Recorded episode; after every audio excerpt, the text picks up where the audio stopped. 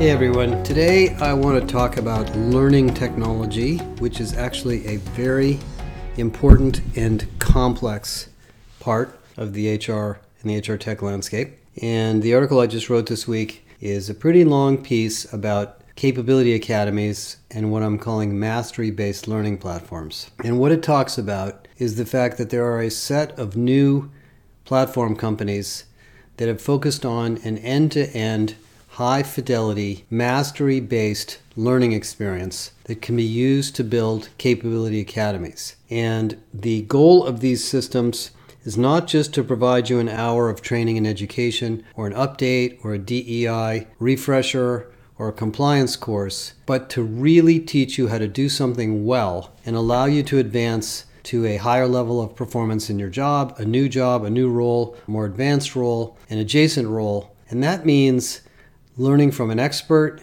doing some developmental assignments, some projects, getting some feedback, having some collaboration experiences, and talking to other students. The kinds of things we used to do in two or three week classes when I used to work at IBM, which we rarely do anymore in corporate training because we've put everything online. Now, before I go into the space a little bit more, let me talk about the tech and why we're at this point where we need this new type of platform. So go back to 1998, which is a long time ago for many of you. I was working for a small company that was building a learning on demand system, and the internet was new. And the original initial foray into online learning and online education was page turning, HTML based courses. Not a lot of video because you had to use Flash, and you would click through from page to page. You would take an assessment, you might listen to an audio, but probably not there might be a few interactivities where you do some sliding things around to match them. And you would learn something, but it certainly wasn't mastery based. And that was very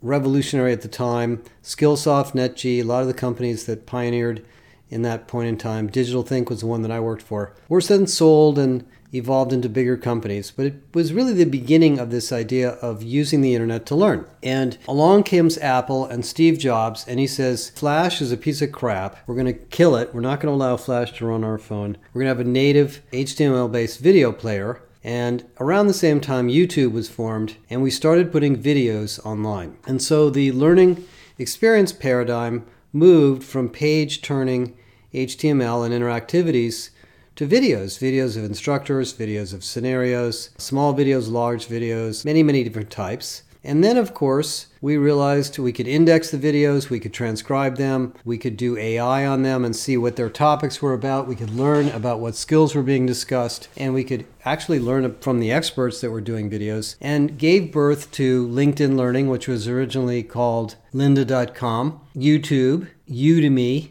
Skillsoft, and many, many other learning companies that focused on building high fidelity video based courses that were oftentimes like instructor led courses, but they had chapters and they had interactions and tests and quizzes and s- scenarios and labs, which are basically places for you to try things. And the industry moved on and grew. And that has been very, very successful over the years. We've all learned a lot from these different activities. While that was going on, the management infrastructure behind this had to change too. The learning management systems that were developed for the original e learning were using a technology called AICC, later called SCORM, that tracked your progress through these pages so they could tell how many pages you had clicked through, whether you had completed an assignment, whether you got a score, what the score was, whether you had passed, and so forth. And so there was a learning management system that you needed, and so everybody went out and bought those. The learning management system, by the way, also scheduled classrooms, scheduled instructors, scheduled slide projectors and resources for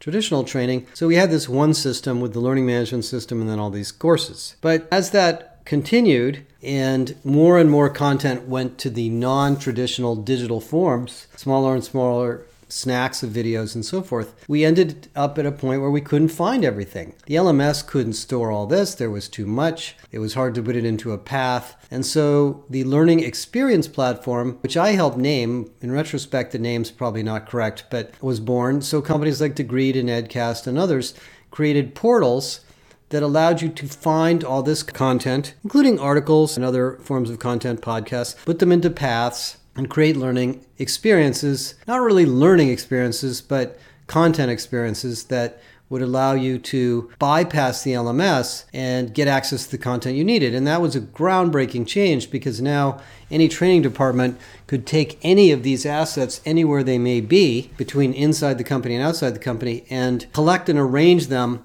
so that they could be used for real business purposes onboarding, leadership development, training, skills, and various different customer service, other things. Okay, so that's really what's been going on for the last from 2008 to around 2015, 2016, 2017. And then some smart guys at Degreed and a couple other companies said, well, maybe we really ought to be focusing on skills, not courses. Courses are just this coarse grained topical taxonomy, maybe we should go to core skills. And so we entered this world of very confusing technology, which I call skills tech, of tools trying to infer what skills are being developed in a different piece of content, infer what skills individuals have because of their experience and their profiles, and then giving you a tool set to build a skills taxonomy and talk about what skills we need. Now, in the area of skills, as I've talked about in many other podcasts, it's a very, very complex problem because the number of skills is huge. There's hundreds of thousands of skills.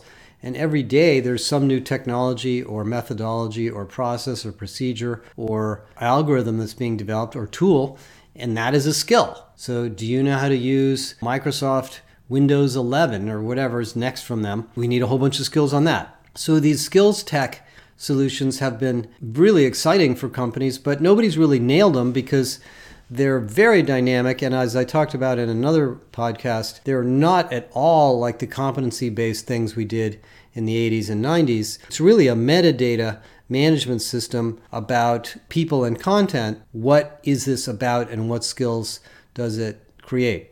But nevertheless, with all of that evolution, with the LMS, AICC, SCORM, video, micro learning, learning experience platform, skills tech, it is still really hard to teach somebody how to become a master in something new. Because as you know, as a human being has gone through school, the only way you really learn something is by doing it. And the only way you do it is for an instructor, a teacher, or an expert, or a coach to step you through it, show you how it works, read a lot, do a lot of background work, maybe take a few tests, and try it and get some feedback and get better at it. And that is not going to happen in any of this technology. Enter the world of academies. Now, I may be the one that started this craze because when I left Deloitte in 2018 and I wanted to build a professional development solution for HR, I decided it needed to be an academy. And the reason I did that was not because I thought it was a cool name, but what I realized was that the HR profession was a craft. By the way, so is every other profession. You can learn the basics, but you really don't learn it until you do it. And you want to learn from other people. And so, in an academy, like a safety academy, a police academy, marketing academy, a leadership academy, you don't just learn a bunch of topics and take a bunch of courses. You practice and test and discuss and evolve and improve and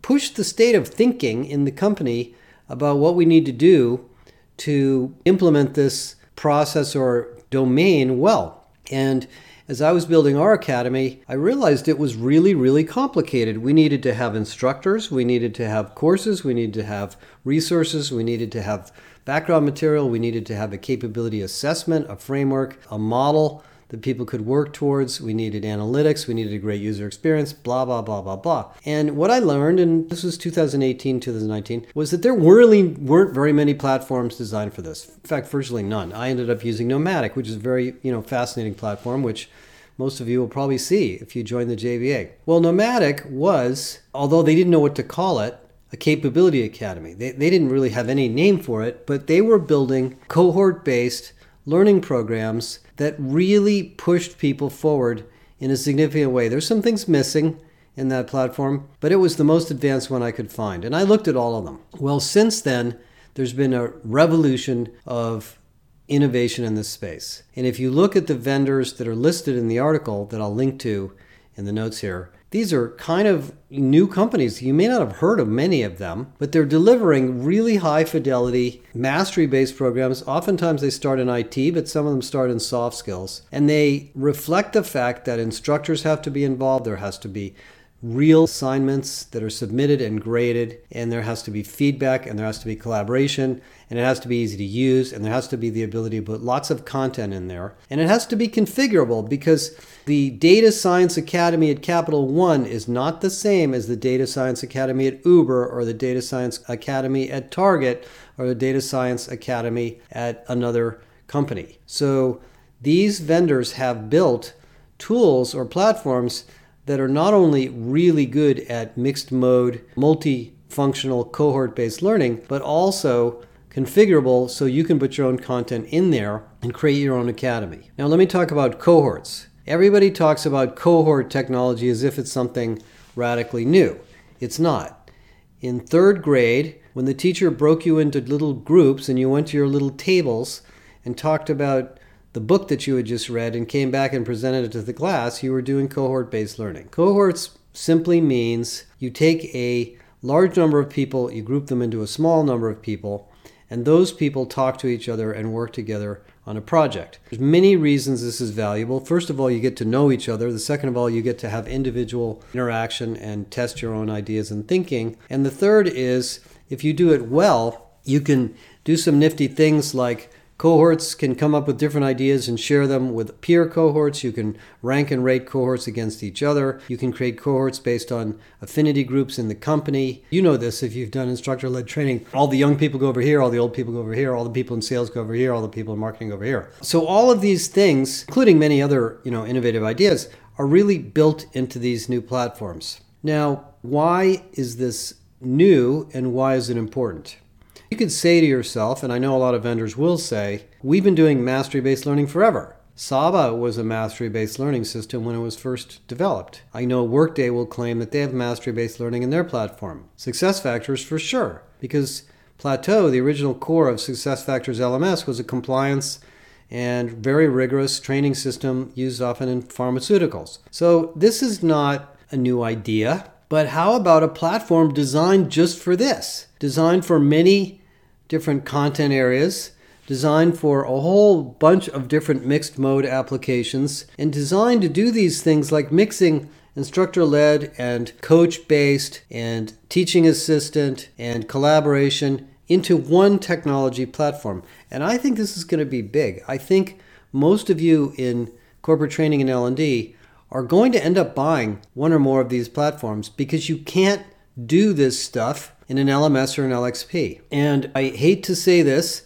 in the middle of all of the vendors scrambling to build skills engines, but the skills engine doesn't teach you anything. It just tells you a little bit more about what you need to know and maybe where you might go to find it. So to me, this is a pretty significant thing. Now, as I wrap it up, let me add one more idea here that might help you understand it. And that has to do with technology. The reason e learning was what it was in 1998, 1999, that era, was because that's all you could do. The technology of HTML and the Netscape browser was limited. There was no embedded video, there was no embedded audio, there wasn't a skills engine behind it. And so we built what we could build. Once we had ubiquitous video, we added video. Once we had search engines and advanced indexing, we added topics. Now we evolved that using AI to skills. Well, we also have this idea of the X API. Most of you probably aren't paying attention to it, but it's a pretty interesting idea. The idea of the X API is that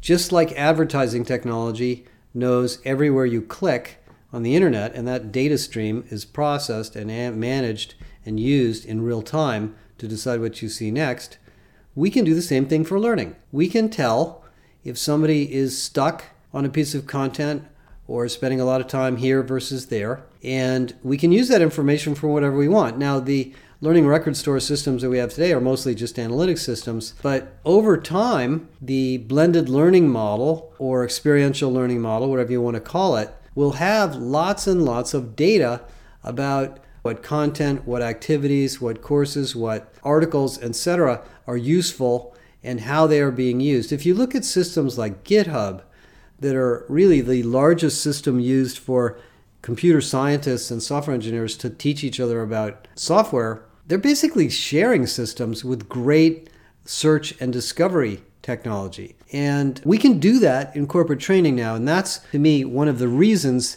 that we need these capability Academy platforms because we now have the ability technologically to bring many, many elements of the learning experience together, but you don't want to be a systems integrator. I mean, I've talked to many, many, many training departments that have 12, 15, 18, 20 different systems lashed together to handle all these different use cases. And then there's no program management system on top of that to keep track of who's doing what. So there's a human being manually pulling this data together to figure out who passed or didn't pass a course and who's credentialized for this different activity. So so these guys have got a big market ahead of them. And if you read the article, what you'll hear is I talked to David Blake about it and a few other people. By the way, Degreed is really into this now, so this is going to be the rebirth of Degreed, is going to be around this area. Is that once you figure out with your business counterparts what are the most important capability academies to build, it won't be hard to get three, four, five, ten million dollars of budget if it's a sales academy, if it's a marketing academy, if it's a leadership academy, it's if it's a safety academy, if it's a product management academy, you're not going to be able to build 20 of these. But whatever you do focus on, you will have the money and you will have the ROI because the ROI of a great academy is growth. It's individual growth, it's career growth, and it's company growth. The goal of our JBA is not to give you a bunch of tips on HR. We want to teach you how to really change the way you do HR and become an advanced, high performing HR consultant, analyst, or technologist. And if we can do that for you, your company is going to run in a different way. That's true for engineering, sales, marketing, leadership, everything. So, a Capability Academy is not just a skill building system, it is a way to grow. And once you build these things, if you stick with it, you can use them during tumultuous times of change. Let's suppose there's a competitor or a new product offering, or the company reorganizes, or there's a new CEO, or something goes bad and we need to reskill people. The Academy is designed for that. It's designed to have subject matter experts and business counterparts and, and great content and great models and skills data behind it so that you can evolve it and grow it over time. So, so this is a big, big deal. This is a business strategy, not just an L&D technology, and something that I think you'll learn a lot about. So, anyway, we have lots and lots of case studies of academies that companies have built. We are quite good at understanding this and helping companies build them. So, take a look at the article and contact us if you'd like to join our corporate membership program or join the JBA, and we'll show you all about how to do this in your company. Thank you.